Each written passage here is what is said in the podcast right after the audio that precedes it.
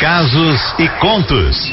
Histórias que a vida conta. Muito bem, chegou aquele momento que eu amo, adoro contar as histórias de vocês aqui na Litoral. E hoje diz mais ou menos assim, ó: Bom dia, Cleidinha. Bom dia para todo mundo, já que a Litoral é ouvida no mundo inteiro, né? Bom, não vou me identificar, mas posso falar que sou do interior do Espírito Santo. Mas atualmente estou morando em Portugal.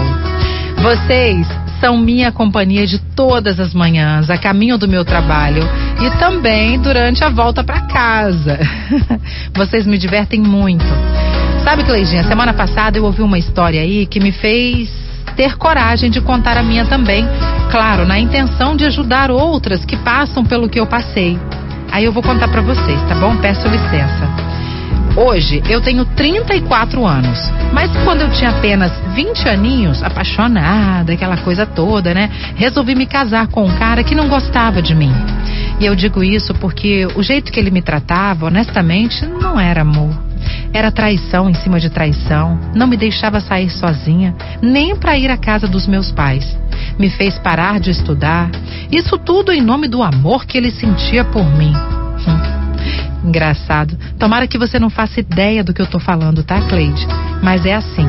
Aquele homem me envolveu tanto, cheio de mimos e palavras doces, que eu acreditei que tudo que ele fazia era mesmo pro meu bem. Não sei dizer ao certo quando começou. Sei apenas que quando acordei já era tarde demais. Ele me batia, me humilhava, falava que eu não era mulher o suficiente para ele, nem na cama e nem para a sociedade. Ele acabou com o meu psicológico. E quando eu engravidei dele, foi pior ainda. Meu Deus, quanta tristeza. Passava dias chorando e ele me batia, mesmo grávida, só por eu estar chorando. Quando meu filho nasceu, ele chamou uma parteira. Nem me deixou ir ao hospital. Foi muito sofrimento.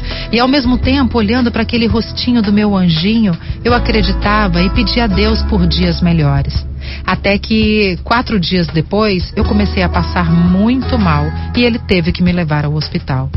Tomei um esporro do médico porque ele disse que eu tinha que ter procurado ajuda antes e na frente do traste eu nada falei, só baixei a cabeça e as coisas para mim começaram a mudar. Sozinha no quarto com a enfermeira, contei tudo para ela, pedi socorro e sigilo também, porque eu não sabia do que ele seria capaz se soubesse que eu havia falado para alguém. Cleidinha, não vou falar o nome do anjo que me ajudou a sair daquela vida para não prejudicar, porque aquele traste tá solto por aí ainda, sabe?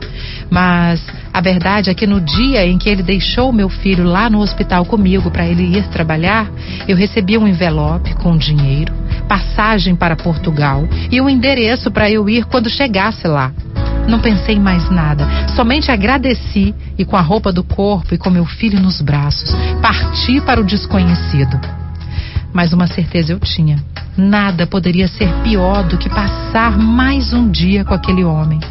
Resumindo minha história, Cleidinha, entrei em contato com meus pais, contando tudo e pedindo segredo. E aqui fui recebida pela mãe do anjo que me ajudou aí no Brasil, que tinha passado pelo mesmo que passei quando ela era adolescente. Quando soube da minha história, ela não pensou duas vezes em me ajudar. Hoje, Cleidinha, tenho uma segunda mãe, uma avó carinhosa para meu filho. Estou terminando meus estudos, trabalhando na lojinha deles aqui. Pensa numa mulher feliz e realizada.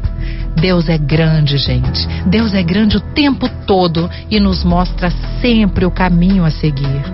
Nós é que teimamos em não enxergar esse caminho. Mas eu desejo do fundo do meu coração que todas as mulheres consigam pedir socorro e se libertar da vida sofrida que elas têm, mas que não foi Deus quem quis assim. Acordem, mulheres. Tem uma música, Cleidinha, da Marília Mendonça que eu amo e gostaria muito de ouvir.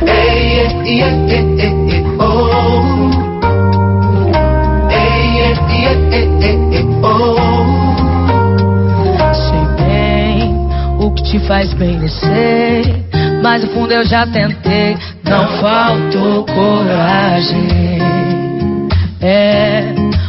Hora eu ia me tocar, que você não vai mais voltar, não receber mensagem, também é mensagem. Sei que o pra sempre virou pó e na cabeça deu um nó. Mas eu tô bem consciente. Mas amei, amei sozinho, mas por dois. Me conformei que agora e não depois.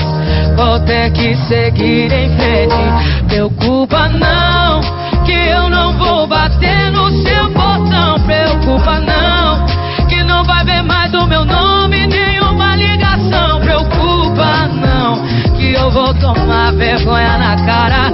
Preocupa não, pra um bom entendedor, meia ausência basta. Sei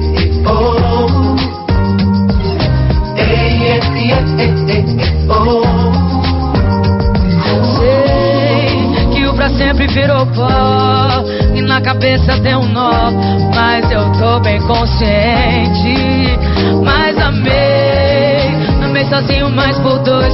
Me conformei que agora e não depois. Vou ter que seguir em frente. Preocupa não, que eu não vou bater no seu portão. Preocupa não, que não vai ver mais o meu nome, nenhuma ligação. Preocupa não, que eu vou tomar vergonha na cara. Preocupa não, pra um bom entendedor meia. Preocupa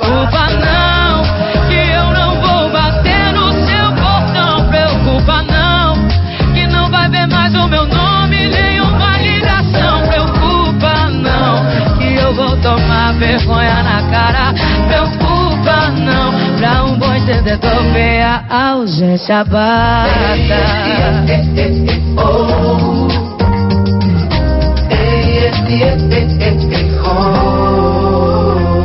Casos e contos.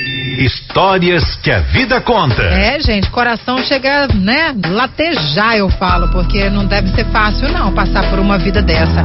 E imaginar esse cara solto por aí, é, cheio de mimos com outra mulher, pra poder depois acabar com o psicológico dela, é, a partir até pra agressão física, isso machuca demais a gente. E eu entendo bem isso aí. Ela falou assim lá no começo da, da cartinha dela: tomara que você não saiba do que eu tô falando. Eu sei do que você tá falando, não que eu tenha passado por isso, graças a Deus, não. Entendeu? Na hora que eu percebo que eu não estou sendo tratada da forma que eu mereço, eu pico a mula, saio fora, entendeu? Mas é, a gente, quando lê muito, quando a gente observa muito, quando a gente está muito bem informada, a gente sabe de tudo. E eu participei uma vez num workshop falando sobre isso mesmo, de como os homens maravilhosos, né, esses né, esses trastes que aparecem na vida da gente, eles chegam de mansinho e são todos tão maravilhosos, carinhosos, sabe? De deixar você de quatro. Aí depois, meu amor, acaba com você, com seu psicológico e tudo mais. Obrigada por ter contado a sua história pra gente. Tomara que sirva aí de alerta para muitas mulheres que estão passando por isso. Claro que eu não vou revelar seu nome aqui, né? Nem o nome do seu anjo. Ela me colocou tudo certinho aqui, tá, gente? Pra mostrar que é verdadeira a história dela e não tem ninguém duvidando da sua história, né? Muito pelo contrário, a gente está solícito e sentindo a dor que você deve ter sentido por aqueles momentos, mas agora a vida que segue, uma nova vida pra você. Seja feliz, você, seu filho, onde quer que você esteja, tá, meu bem? Só algum É recado? verdade, Cleide, olha só. E quando você está dentro de um problema desse, é difícil de você identificar. Então, quando alguém chegar e tentar abrir seu olho, para pra pensar um pouquinho, aí você começa a observar, né? Porque às vezes você tá tão dentro ali, tão envolvida, que você não consegue enxergar. Exatamente. A, a Poliana falou, meninas, que história linda, parecida com a minha. Mas eu tomei um rumo na minha vida, não olhei pra trás, deixei tudo pra lá e agora sou 100% feliz. Graças a Deus. Silvinha também falou, triste, mas que bom que teve um final feliz, me emocionei. GCL falou superação e coragem. É. Adriana, Felipe, Tarcísio, todo mundo gostou. Não, todo da Obrigada, gente. Obrigada. Isso aí. Se você quiser contar a sua história também, que seja pensando em ajudar alguém, pode ficar à vontade, viu? Pode contar. 999-4633, é só você falar, ó, quero contar minha história aqui no Casos e Contos. E se não quiser, não precisa se identificar, tá bom? Exatamente.